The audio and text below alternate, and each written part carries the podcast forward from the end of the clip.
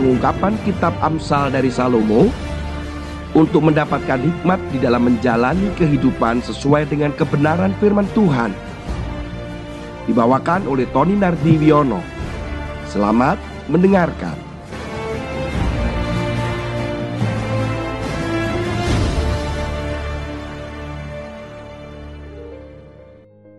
Shalom Bapak Ibu sekalian, kekasih Tuhan. Bacaan kita pada Amsal pasal yang kelima ayat yang ke-20. Demikian firman Tuhan. Hai anakku, mengapakah engkau birahi akan perempuan jalang dan mendekap dada perempuan asing? Saudara, ayat ini berupa pertanyaan. Mengapa? Tentunya diperlukan sebuah alasan. Mengapa tindakan itu terjadi? Seringkali kita menemukan orang yang tertangkap basah. Baik itu melakukan sebuah perzinahan atau melakukan kesalahan atau dosa. Ketika seseorang yang melakukan korupsi tertangkap tangan. Istilahnya adalah OTT, operasi tangkap tangan. Ketika melakukan kesalahan, penyogokan atau suap ditemukan langsung oleh polisi atau pihak yang berwajib. Tidak bisa mengelak, kemudian tinggal tangkap, kemudian diproses. Ketika ditanya, yang sering sekali terjadi adalah kilaf. Saya kilaf. Maafkan saya tidak sadar melakukan, atau saya lupa. Itu seringkali ditemukan, saudara. Ketika ditemukan perselingkuhan antara perempuan dan laki-laki di sebuah hotel tertangkap basah, karena baru-baru ini juga terjadi demikian. Pernyataannya selalu kilaf. Artinya tidak bisa dikendalikan dan tiba-tiba. Biasanya diselesaikan dengan permintaan maaf. Jika memang selalu proses hukum bisa diabaikan. Saudara, hal itu tidak mungkin. Setiap tindakan itu selalu ada alasan. Setiap tindakan atau perilaku dengan ilmu psikologi aja bisa dijelaskan. Bahwa seseorang melakukan sebuah tindakan itu ada motif.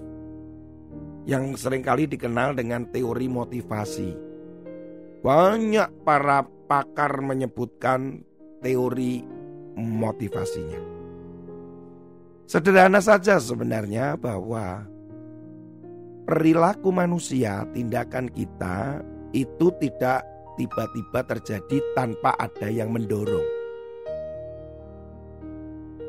Saudara, pertanyaan ayat yang seperti pada ayat 20. Mengapa engkau birahi? Mengapa engkau mendekap dada perempuan asing? Artinya mengapa kamu berbuat dosa? Mengapa berselingkuh? Atau mungkin jawabannya yang pernah saya dengar adalah, ya gak ada apa-apa. Loh, gak mungkin. Sehingga seringkali saya dengan istri saya itu geram. Geram itu bukan marah. Tetapi kami selalu berkata tidak mungkin sebuah tindakan itu tidak ada alasan. Itu impossible. Tetapi yang keluar adalah ya tadi, yang pertama khilaf, yang kedua seringkali gak ada apa-apa. Ya tiba-tiba saja. Saya jadi heran. Saudara, di dalam proses pengadilan, pembelaan, tuntutan, ini akan terus menjadi polemik. dan permasalahan. Kenapa bapak membunuh? Ya gak tahu, tiba-tiba spontan. Loh, kenapa ibu korupsi? Waduh, saya kilaf.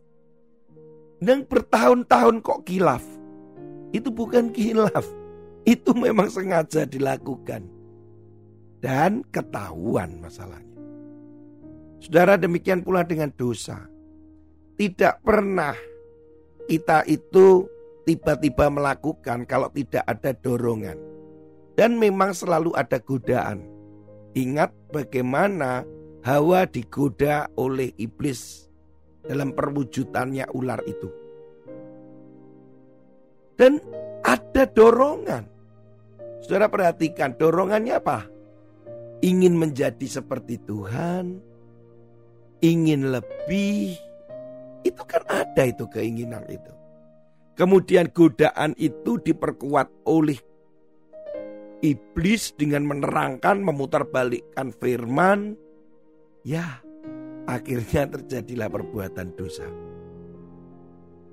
Tuhan tanya kepada Adam dan Hawa, di manakah engkau? Kebingungan. Dan memang walaupun Adam dan Hawa tidak menjawab, kilaf, tetapi perbuatannya itu mengakibatkan sebuah dosa yang cukup panjang dampaknya. Saudara, yang namanya seksual apalagi, kalau kita melihat itu sama seperti menaiki sebuah anak tangga dari bawah menuju ke atas dan akhirnya sampai di puncak. Di rumah saya, ayah saya sengaja membuat garasi yang atasnya atau atapnya itu kami bisa berjalan di sana. Dan kami sering anak-anaknya itu menggunakan tangga kemudian naik ke atap. Di sana cuma sekedar berdiri, duduk, bercanda, bercakap-cakap di situ sambil makan. Karena memang mengasihkan sekali. Sehingga tidak heran tangga itu selalu ada di samping garasi. Ketika saya menapak anak tangga yang pertama, kedua, ketiga, sampailah di puncak, itu adalah proses. Gak mungkin tiba-tiba saya melompat dari bawah, kemudian saya sampai ke atas. Artinya bahwa di dalam perbuatan yang masuk ke dalam ranah dosa, itu gak mungkin tiba-tiba. Gak mungkin seseorang ketemu dengan perempuan atau perempuan ketemu dengan laki-laki, kemudian langsung berhubungan seks. Kemudian sudah, memang saya pengen seks, kemudian langsung berhubungan seks. Dia tahu itu bukan istrinya atau suaminya. Tidak mungkin. Pasti ada proses, ada tahapnya. Itulah yang dimaksudkan ada motivasi di situ, ada dorongan. Sebenarnya itu bisa dilakukan penundaan, bisa dilakukan penghentian. Ketika kita bisa mengerti, memahami bahwa ini menjadi keinginan yang salah. Saudara, kalau kita melihat kasus daripada Amnon dan Tamar yang terambil di dalam 2 Samuel pasal yang ke-13. Ketika Amnon mulai tertarik dengan Tamar, kita melihat bahwa Yonadab, sahabat daripada Amnon, itu yang dikenal, dikatakan firman Tuhan di situ ditulis sangat cerdik. Karena dia mengetahui keadaan Amnon. Kemudian dia menggoda, menawarkan sebuah ide. Ayat yang kedua dari 2 Samuel pasal 13. Hati Amnon sangat tergoda, sehingga ia jatuh sakit karena Tamar saudaranya itu. Sebab anak perempuan itu masih perawan dan menurut anggapan Amnon, mustahil untuk melakukan sesuatu terhadap dia. Kesakitannya dia karena memikirkan terus. Amnon ini memikirkan tentang Tamar. Dan dia berpikir bagaimana saya bisa melakukan atau berhubungan seks dengan Tamar. Dia berpikir itu hal yang mustahil, tetapi itu dipikirkan terus sehingga dia mengalami kesakitan. Bukan secara fisik, tetapi di pikiran dan di hatinya. Dan itu ditangkap oleh Yonadab yang sangat cerdik dengan ide-idenya. Singkat cerita, saudara tahu kisah itu. Dan akhirnya Tamar diperkosa oleh Amnon. Dan kemudian Amnon juga tiba-tiba sepertinya merasa jijik melihat Tamar. Ketika perjalanan itu dari proses cintanya, birahinya, nafsunya sampai pada pemerkosaan, itu adalah proses. Itu adalah keinginan yang dipikirkan terus-menerus. Yakobus pasal yang pertama ayat yang ke-14. Tiap-tiap orang dicobai oleh keinginannya sendiri, karena ia diseret dan dipikat olehnya. Dan apabila keinginan itu telah dibuai, ia melahirkan dosa. Dan apabila dosa itu sudah matang, ia melahirkan maut.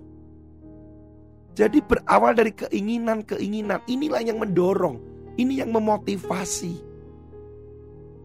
Apa yang menjadi keinginan kita, apa yang menjadi keinginan saudara, sehingga kita akhirnya jatuh di dalam dosa. Walaupun ayat ini yang ada di dalam Amsal ditulis terkait dengan perzinahan, karena dikatakan tentang perempuan. Tapi sebenarnya kalau ditarik secara garis besar atau lebih besar, bukan hanya perzinahan, tetapi juga berbicara tentang dosa. Kalau ada pertanyaan mengapa engkau melakukan perbuatan dosa, jangan mengambil kambing hitam atau mencari kambing hitam.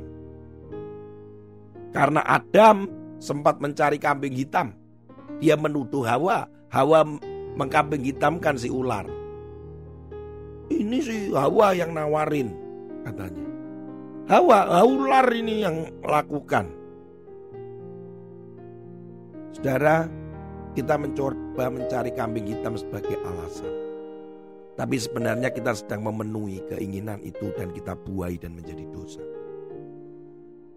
Saudara, kalau pertanyaan ini sekarang disampaikan kepada saudara, mengapa saudara melakukan?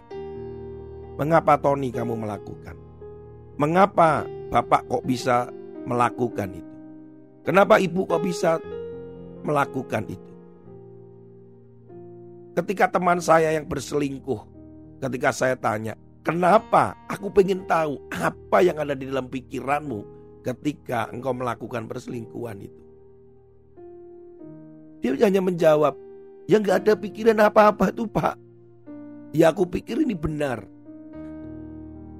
Saudara, sangat berbahaya sekali. Makanya diperlukan orang-orang yang ada di sekitar saudara, mungkin mempertanyakan, mengapa demikian? Atau firman Tuhan yang kita baca akan meng-counter, akan mencoba untuk menanyakan, memberikan feedback. Makanya penting firman Tuhan itu.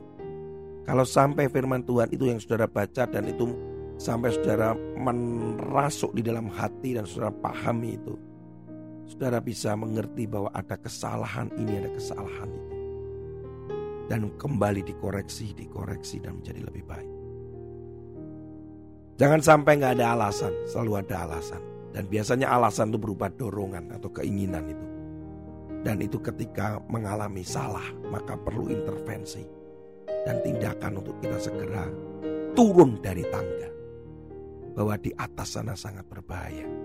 Ada angin, bisa jatuh. Jadi turun saja dari tangga itu. Tuhan Yesus memberkati saudara. Semoga saudara tetap ada di dalam kebenaran firman Tuhan. Dan selalu merenungkan firman Tuhan. Dan menjadi dasar tindakan perilaku saudara. Tuhan Yesus memberkati. Haleluya. Amin.